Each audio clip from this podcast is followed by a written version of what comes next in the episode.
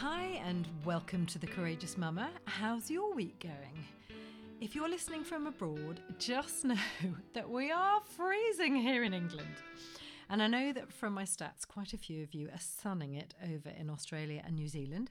My American friends are slightly cooler, but those of us in Europe have got the hot water bottles out, the electric blankets. But on the plus side, it's beautiful. There are so many stunning landscapes at this time of the year. So for those of you who think that we Brits talk about the weather all the time, you might be right. But it does affect our daily choices and our bills, but that's a whole nother thing. So today I bring you Rachel Thomas. We've known each other for many years, but lost track of each other actually. And then suddenly we saw each other twice in one week. And when she told me what she was up to at the moment, I said, I understand that some children get to junior school still in nappies. And she said, Mads, senior school. So I said, come on the pod. She's a blast, she's full of great info, empathy and advice. So today, let's talk poo and wee with Rachel Thomas.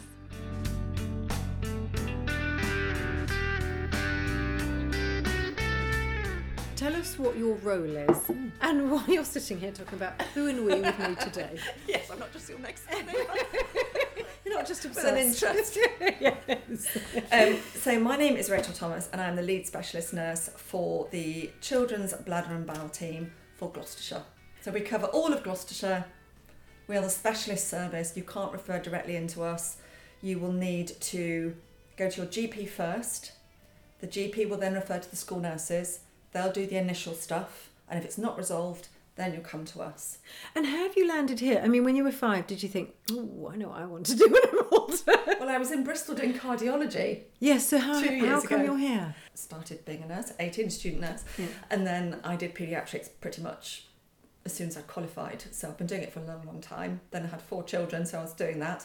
And, um, and then I've gone back to it. So I went back to Bristol Children's, then was working on the cardiology unit there. It was fascinating and I loved it, but it's a young person's game. Is it? Oh, yes. Okay. Nights. It was yes. Equal days and nights, and I don't sleep on nights. So you flipped across to poo and wee? So, no. So I then went to work as a school nurse. And part of school nursing is the bladder and bowel stuff, which for some unknown reason, I became quite interested in. I think because it's holistic. Yes. It's not just one thing. It's what you're eating, what you're drinking, what your emotional health is like, your behaviour, your habits. It's it's and the impact we can have on children mm. and young people is huge. And the impact it can have if we don't catch it. Absolutely. Mm, yeah. It's not just a bit of wetting. It's not a bit of nighttime wetting. Whole families are affected by it. Parents, marriages are under strain.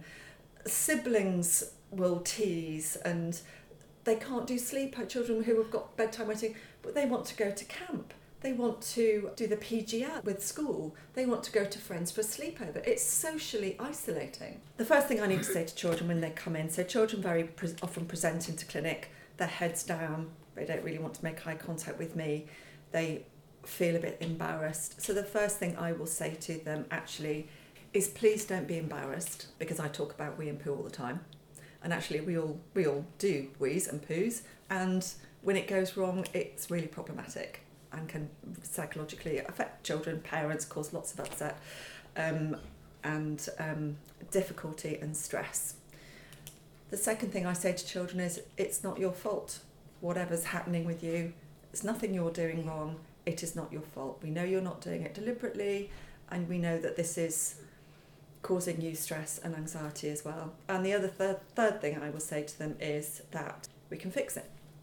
So you're not broken, we can fix it. And actually the fourth thing, um, it happens to lots of children. Children very often think it's only them and mm. it's only happening to them. And actually there can be lots of children in their class at school or nursery or wherever they are, and it's happening to lots of children, but they don't talk about it. And you're not likely to, really, are you? Because I remember not. bumping by the into... way, do you wet the bed? Yes, yeah, so do I. Exactly. What a great conversation.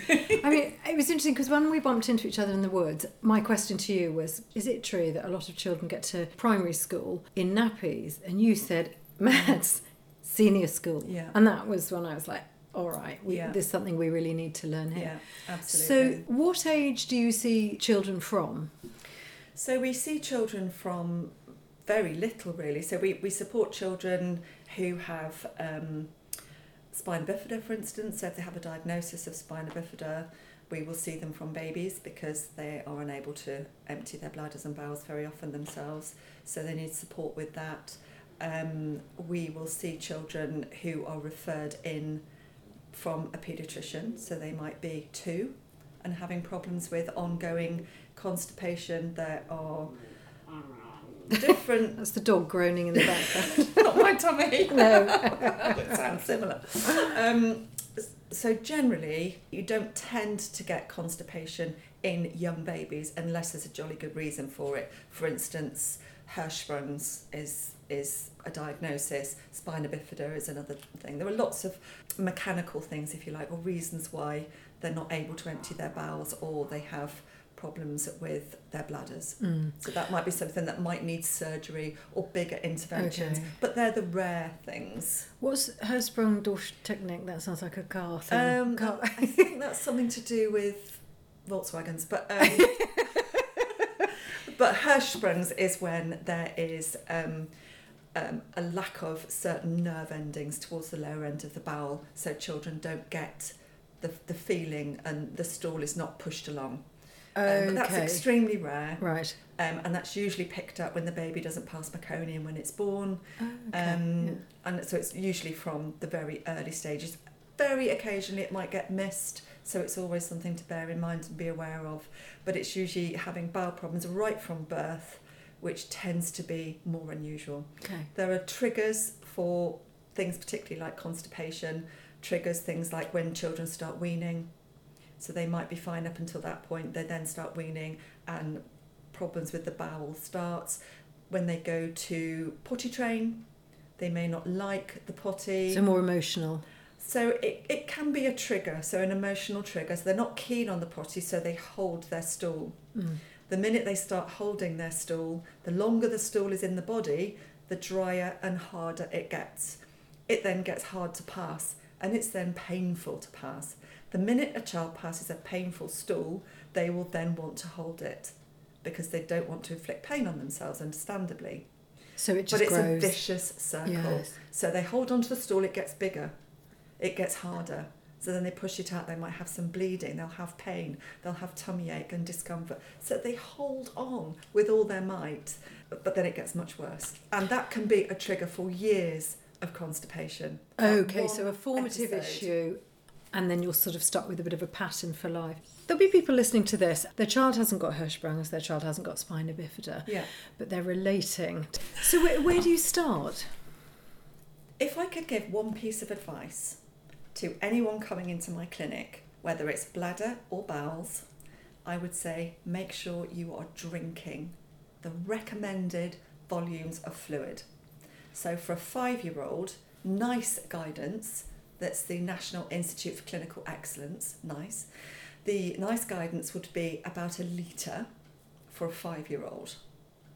Now, is that a straight litre of water, or is that your milk, your water, your not squash? Not milk.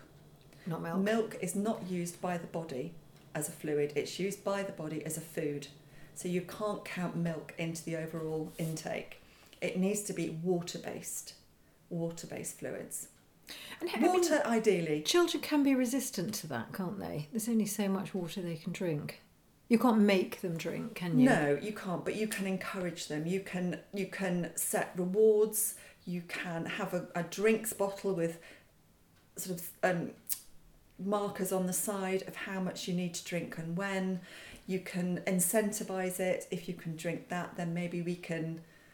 know whatever your reward yes. system is, a sticker or a sure. chocolate button or a story or a game, whatever. And do you find that sometimes it's as simple as that with your yeah. clients? Yeah. They're just not drinking yeah. enough. Why aren't we drinking enough? I don't know. When did that start? Life's busy, isn't it? Life is busy. I don't drink enough. No, I don't drink enough. You know, we're sitting here with our mint tea, though, aren't we? yeah. I will. I will sit in clinic and and I'll be very aware that. I'm telling this family, you know, you should really drink more, um, because it's the family, it's not just the child. Okay. You know, yeah, and, yeah. and actually I had a lovely girl who came to see me. She was, I think, fourteen and, and was still having ongoing daytime wetting. Right. Daytime wetting is surprisingly common. Is it? Now, especially when you say common, girls, have you got a percentage there? No. No. No, you just I mean it's common it. to me because it's my well, job. Well, I was going to say, it's not common, and it's, it's my job to me. um, so it, it's surprising, and I see more children than, than I would expect. And it can simply be down to not drinking enough.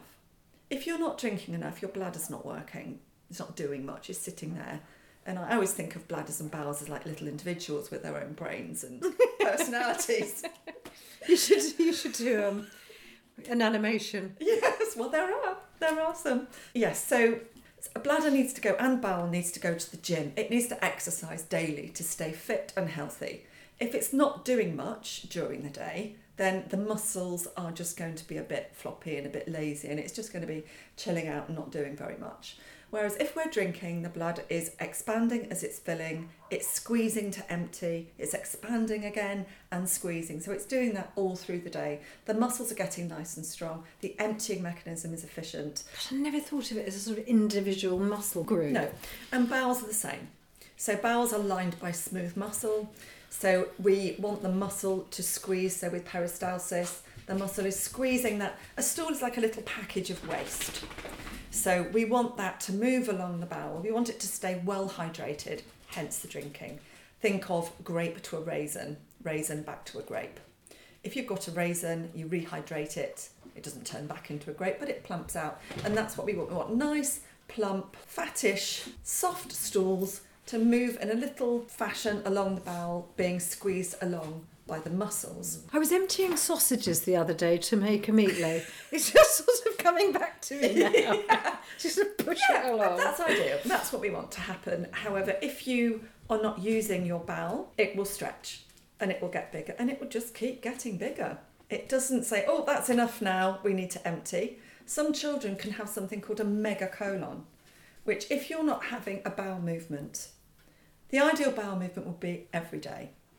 Every other day at the most. We wouldn't want a child, or really an adult, to not have a bowel movement and emptying, because that bowel is then stretching. So what happens with children is when your bowel stretches, the nerve endings are triggered, and the nerve endings send a message to the brain to empty. So a stool comes down, the bowel stretches, the nerve endings are triggered, message goes to the brain, you need to empty. If you ignore that, it goes away. The signal stops. Okay. So it's a signal for a few minutes, you know, a bit. Yeah, you need to go for a poo, but then if you leave it, the signal stops and okay. the stool sits there. Right. You can't like the alarm put on repeat. No, unless another stool drops down. So the conveyor belt keeps moving, you're eating, another stool comes down and sits in the holding bay, I like to call it. Mm. Sits in the holding bay and the bowel stretches a bit more to accommodate it. Stretching happens, signals are triggered, back up to the brain. You really do need to go for a poo because there's two waiting now. And some children, because they are so worried about pain, if they've had a painful poo, they'll hold on to it. There's even a thing called retentive posturing, which means they will do a dance, they will become a banana, stand on their tiptoes, they will do anything they possibly can do to stop that poo leaving their body because they know it's going to hurt if it's a hard poo. So what do you do about all of that? I mean, can we separate these issues and kind of go, what would you do about that one or that okay. one or that one?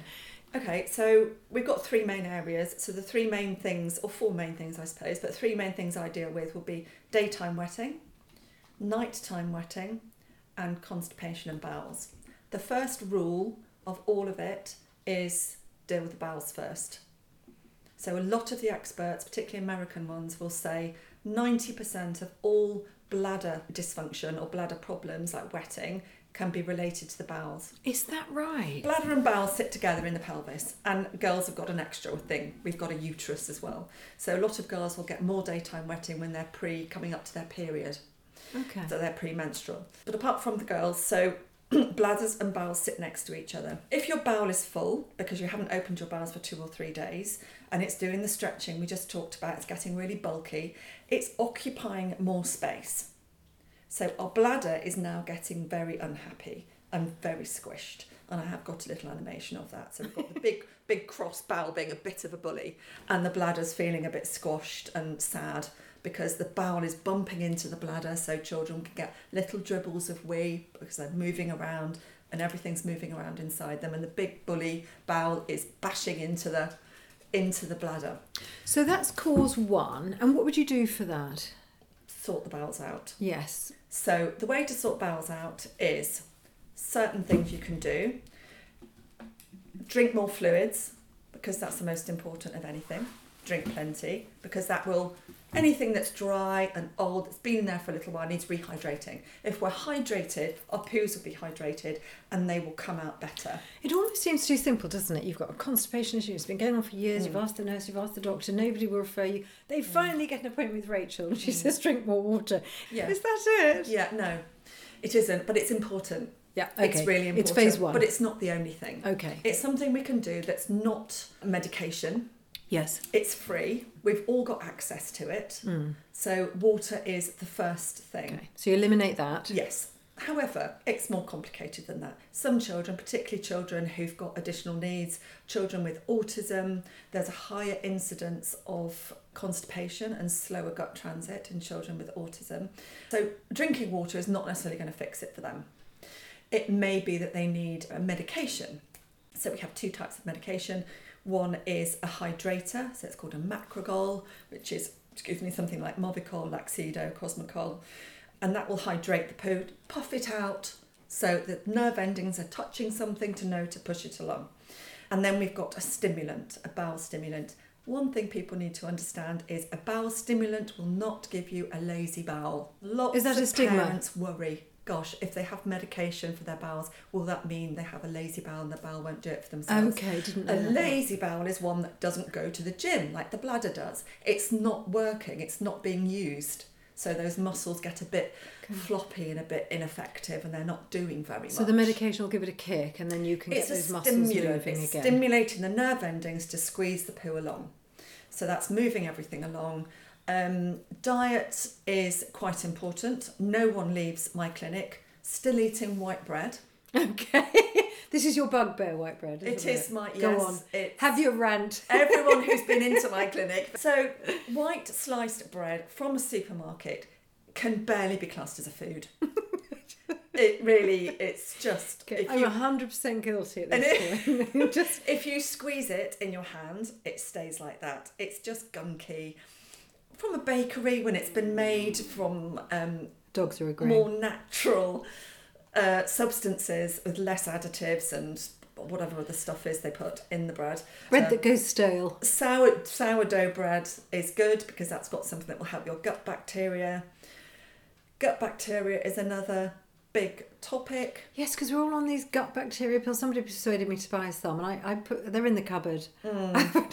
I suppose you've got to have a need in order to get to the point of wanting to do that. You or can, are you saying that you should do that first? Well, yeah. I mean, I take something, a probiotic. Yes, that's what I mean. And I eat lots of prebiotic foods right. that will nourish the probiotics. Okay. Um, gut health is one of the most important things we can We can focus so on. Would just like you to know, when you arrived and I was eating a wrap, it was full of baked cauliflower. Perfect. So just to redeem myself. Lentils. Yeah. Yes, um, lentils. So gut flora is, there's a, there's a, I'm not going to go off on this because there's a major tangent, but gut health and brain health is okay. an absolute direct, undeniable correlation. So if you've got a parent sitting there thinking, I want to make a difference, but I cannot take this on, the whole kind of gut health thing, yeah. you would say... Cut the white bread, give them three top tips. Not just white bread, but white stuff. White stuff. Like white. Okay. I know white pasta is a tricky one because whole wheat pasta is difficult. Whereas Jesus. White bread, you can change it to the fifty-fifty. It's all about compromise. Okay. And I will also say it's an eighty-twenty rule. Yes. You don't have to give it up forever. Okay. If you want a lovely, crusty, white bread sandwich at a weekend, have it. Mm. But most of the time... Make sure you're having, you know, your Weetabix for breakfast or cereals, some fruit. Now that's so interesting you say that because I always think of cereals as being so processed. What on earth good could they do for you? It depends what you're having. So Weetabix, shredded wheat, those sorts of things aren't terribly processed and they have quite a lot of fibre. Well, have you in seen them. The shape of them? Well, yes, obviously there's that, there is that. But but compared to I think there's a cereal called Crave, which is literally just chocolate, chocolate biscuits. Okay. No, so only on com- Sundays. Compared, compared to that, Weetabix and shredded wheat is not too bad. So you're saying, look at your choices, make a slightly better one. Yes. You don't have to whiz to the other end of the spectrum and no, become a vegan, so, vegetarian, no, organic, probiotic yeah. person. No. You've tried that. I've tried the vegan Come back to the for middle. About a week, and I lived on beans on toast. Wholemeal bread, obviously. On wholemeal. On fifty-fifty. Yeah, so yeah, the vegan thing was, was, was challenging. Just cutting into the podcast to share some thoughts with you. So first of all, the book Parenting For Life is available, and a great Christmas present. It's a coffee table book. It's full of tips and tricks and tools and empathy and how to keep you cool and how to make plans when you don't know what to do. And a lovely thing to give and a lovely thing to have. Keep on your bedside table and put on your coffee table. It's written in such a way that you can literally just flick open a page and you will gain something. Or you can go from beginning to end and just read it as a book and enjoy the pictures as well. The other thing I wanted to talk to you about is the fact that, as you know, I'm a parenting coach. And although I do have a waiting list, it does go down. So keep up with um, letting me know if you've got some needs and if you want to know anything about coaching and what that involves and so on. Very happy to chat to you. And the third thing is that some of you ask me, well, actually lots of you ask me on a regular basis, when am I next going to do a parenting course? So I've got a couple of things coming up in the new year. So I gather a small group of parents, so literally between six and eight. And we do six weeks in a row, not crossing any half terms or holidays, gathering one night a week. And I cover all the different things that we go over in the podcast and in the book, the challenges, the ways to get your relationship in good shape with your children at the same time as keeping your boundaries in place for their sake as well as yours. And there are two ways to do that. Um, in the past, I've had groups that are literally a friendship group or a book club, and they get in touch and we just do it with them and their friends. Or you can do a potluck and you can come and sign up and just join in, and you'll be gathered up with that group of six to eight people. And you don't have to share anything that you don't want to share. You can share conceptually or just talk about ideas and tools and how they could and would work in your family or how they could and would work in general. So it's very informative. Actually, um, comments have been life-changing, life-shifting, thought-changing, future-changing, children-changing, marriage changing, relationship changing, and all for the better. So do let me know if you're interested in that. And the last and final one is that I am going to do a day. So it'll be a weekend day in the new year where it'll be roughly the same, but a more condensed version, just to come and pick up some great skills, tools, thoughts in parenting, and have a chance to just process some stuff and just help what you're doing at home. So if you're interested in the book, you can go online. I'll put um, a link in the show notes. If you're interested in the course, either with your own friends or with a group, let me know. And if you're interested in the day, let me know. Back to the podcast. So to break it down, the things you can do for bowels are drink plenty of water. Have a look on NICE guidance. They will tell you the recommended volumes to drink, or actually have a look on Eric. Anyone who's got any bladder or bowel challenge, please, please, please have a look on Eric. It's w w w dot eric dot org dot You can tell our aide that you're still using the w w w. You can drop that now. Can we? I think we can. Do you know I do that? I haven't read. I think it's because I type it. Yeah, yeah, yeah. So oh, do that's, you? Okay. Well, not type it, but I when I do my letters, I always add in the Eric. Okay. And the Bladder and Bowel U K. Yes. Which is Bladder and Bowel. No, hang on. It's um, b b u k dot org dot u k. Okay. What Eric and the Bladder and Bowel websites don't know is not worth knowing. Really? They're that comprehensive? They do our training. So I could have just asked Eric, what are you doing here? Yes, it's not a person, by the way. Because I always, at the end of my clinics, I always say to children, so any more questions, or any questions, and the parent and the child, and they're like, oh yeah, I do have a question. Is Eric a real person? Yeah.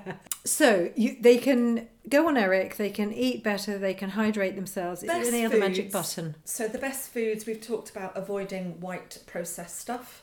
Fruits and vegetables are important, as we all know. Things with skins or seeds. Blueberries. Blueberries, raspberries, strawberries, sweet corn, baked beans, peas, all that I stuff. I always thought sweet corn just went straight through. Yes, it does, but that's the fibre. It's unchanged. But then how's that any different from the white bread that hasn't got anything good to do? No, because the white bread gunks everything up. Okay. Talk us through the book that you brought. Okay, so this is a book that um, has recently been published. It's written by Adam Kay, who Love him. was the guy Cheeky. that did This Is Going to Hurt. So he's now written a book about poo. Brilliant, my hero. Because actually we need to be having these conversations with children. Yeah. Everyone gets a little bit embarrassed about wees and poos, and I really don't understand why. Do you think they do? Do you think people with their children? Yes, they I would, because really I would have thought it was sort of our seminal word for a few years. You know, well, yes, all jokes were poo poo and wee wee. I don't think I've moved on. No, well, I clearly haven't. You live in it. Okay, um, so you recommend so that this book. Is a great book to help children understand the journey of their food through their bodies, and because Amy um, is the last surviving. Thing. So I think she was on a pizza. So the rest of the pizza gets eaten and digested and mushed up. Amy is the superhero that nothing can squish her or do anything to her, and she goes all the way through until oh, oh, she's brilliant. right at water skiing there through she the bowel. So if you've got a child for whom information is going to make the difference yep. to their why, why should I eat this? Why shouldn't I? one hundred percent. Because mummy says, because daddy says. I am says. very, very keen on children understanding their bodies. I had clinic this morning and I had a little boy and we were talking about his bladder, and he was super intelligent and was thinking about everything I said and would process it. And I said about bladder. I said, do you know what your bladder is? You know, we forget things, don't we? We forget, do you know, we talk about bladder, we talk about bowel. Some children don't even know what that is. Okay. Um, and I said to him, do you know what your bladder is? And he went, mm, uh, yeah. So, so it's like a stretchy balloon, isn't it, that holds the wee? And I said, do you know where it is? And he did manage to point at where it is. But it's interesting because children, and that's why I will say, if you go on to Eric, they have videos for children that they can watch. And they're very children friendly. There's a section for professionals, a section for parents, and a section for children. Mm. I think it's really important. So, what I want to go back to is you've got a child. I want to ask you a couple of things. One is about a child entering primary school and not being potty trained. The other is the issue of um, not being continent when you reach senior school. So, mm. you have said it's a number of different things. So, if you've got that parent mm. who is just at their wits' end, mm. where would you start with them if they can't get their child out of nappies at the age of four? I think if if we could go back in time, I would say early intervention is better than later intervention. Don't ever wait for your child to show signs of being able to potty train. Have the potty sitting around. Let it be a familiar object. Sit them, let them sit on it and reward them just for sitting, even with their clothes on when they're little, when they're really tiny. Just get them used to it so it's not this strange cold, particularly a child who's got um, sensory needs. So a cold, plastic, hard potty is something they don't really want to sit on. But if they've got used to it from the beginning, then life is so much easier because they're used to it, they they know what it's for. Let your child see you on the loo, talk about it. So it's a very everyday thing, nothing to be afraid of. Mm. If you've got a child who's worried about going into the toilet or the bathroom, decorate the bathroom, let them draw some pictures and stick them up on the wall. Get an inviting toilet seat so they're welcomed by it. It's familiar to them, their own toilet seat. If they don't like using public loos, get a portable toilet seat that you can take with you that's theirs. I don't like sitting on public loo toilets. I'm thinking of getting myself a portable one. Yeah, some Peppa Pig or something like that. That's one big handbag you can go around with. And you say that early intervention is the best thing. Well, what if they haven't and okay. there they are? So if we've arrived at school and school, they're not thrilled about the fact that your child's arriving and they're not toilet trained because they want to be there to teach. They don't want to be there to have to do the changing and stuff like that. So I would say you need to find out the reason why mm. they're still in nappies. Mm. Um, so I'm not a toilet training expert. Mm. Is it because okay. the poo's hurt? Are they constipated? Yes. Again, it goes back to the bowels. Yeah. You cannot toilet train a child if they're constipated or if they're not drinking enough. It, it can be control. Children control if they sleep, if they eat, and if they poo. Mm. So when a child comes into your office, mm. will it be because of the bladder or the bowel or both? Either. Any. And so it won't necessarily just be that they haven't potty trained by the time they've hit school. It'll... No, so children that come to me will be, they'll have gone through the school nursing service. Yeah. So first of all, if you're having a problem, say your child's had constipation for three months and you can't sort it out. You've tried drinking more, you've tried conservative measures, the things you can do at home. Sitting on the toilet twenty to thirty minutes after a meal is another good tip, with a stool to support their feet. As I tell children... twenty to thirty minutes? After a meal. Sounds like a punishment. No. Well, you're all comfy. And so it's called the gastrocolic reflex. So gastro stomach, colic colon. When you eat, it's a bit like a slot machine. You put something in the top and it all chugs along. It has to make room and something comes out the other end. Yeah. In an ideal world. Yeah. In an ideal convenient moment. um, so... When you eat, it will start peristalsis, so everything will move. And that is the, an opportune time. It's a window of opportunity. Mm. So twenty to thirty minutes after eating, pop on the loo. If you can, get them to have a footstool to raise the knees higher than the hips. So okay. Years gone by, we would squat mm. to do a poo. The Victorians came along and they decided that was very uncivilised and we needed to sit on a kind of a throne, a chair. So instead of sitting, sitting and squatting with our knees up, sitting forward, we now have our knees back down and our backs, upper body further back, mm. which is counterproductive for the bowel. Unless you're French. Well, then they do. The French are much healthier about it. Yeah. It's much more sensible. We should all be squatting, really. And I know Ooh, some but sh- those French toilets. Yeah. Anyway, yeah. I digress. I digress. Okay, so putting them on the toilet after a meal. So they'll, the they'll do them important. To school nurse. They'll come to you. At that point, it isn't something you can do at home. So you will suggest mm. the water, but presumably the school nurse has suggested that. One so you're hope. looking at... So I'll be looking at medication. Mm. So children will hopefully have started with some medication with the school nurses, which will be something like a macrogol, which would be the movicol. But school nurses tend to be just conservative measures. And the school nurses have to do lots of things. They have to do safeguarding, uh, drop-ins at schools and support teenagers with mental health. Mm. So bladder and bowel stuff is one of the areas that they manage. So it's just conservative measures. It's things like, you know, have you drunk enough? What are you eating? Toileting, routines, things like that. Bladders and bowels love routine. So they like yeah. drinks and food at a regular interval, so they can then empty at regular intervals. So everything is in a nice routine, which is why when children... go to school, their routine's out, and they can then become constipated. They may not like the toilets at school. A lot of children don't drink at school because they don't think they're going to be allowed to go to the toilet, or they have to ask, which is a huge problem. Is it really? Huge. Yeah. I had someone today, doesn't she doesn't drink at all when she's at school. She's fifteen. Why isn't she allowed to go to the toilet? Or, or does she not like the school? No, because she's got a toilet pass. Imagine you're a twelve-year-old girl. And you have got a wetting problem mm. in the day.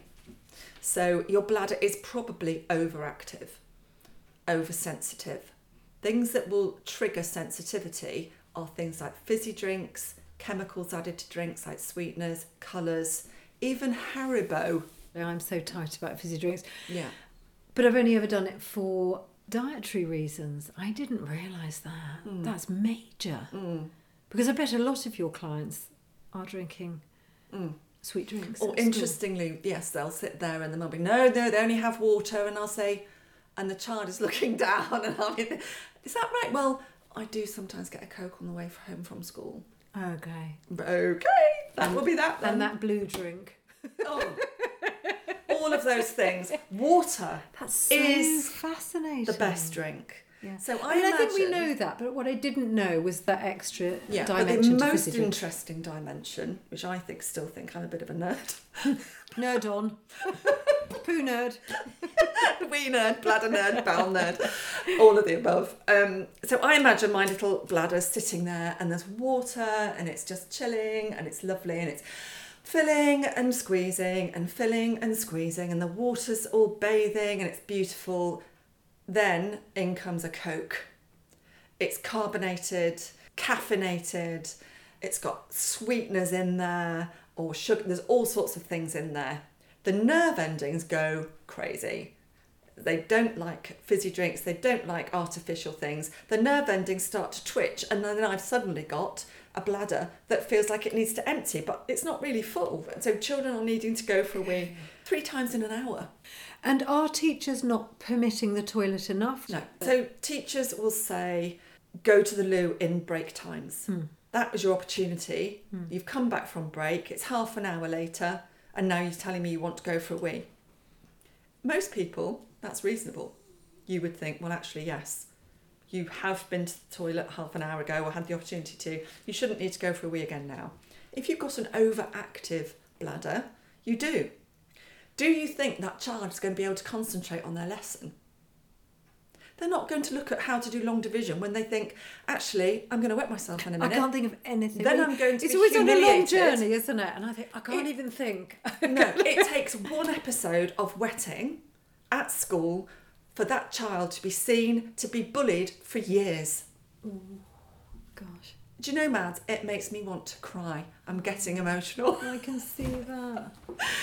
And it's... Well, these I've are had... people to you. I mean, it's a theory to us here, isn't it? But if you've got a child yeah. with this... or I've seen a your gorgeous clinic, little girl who came into clinic. She had to sit on the loo in her break times with a book on her own because she was so worried about wetting. She'd oh. stuffed wads and wads and wads of toilet roll oh, into her pants. Bless. She'd have spare wads in her pockets. Yeah. It takes over. Yeah, yeah. This is not just a little bit of wetting and a little bit of constipation.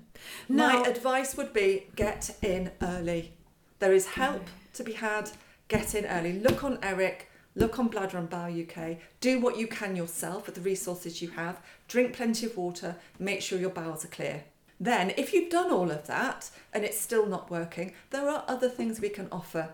There is a medication that actually I've recommended today for someone who has an overactive bladder.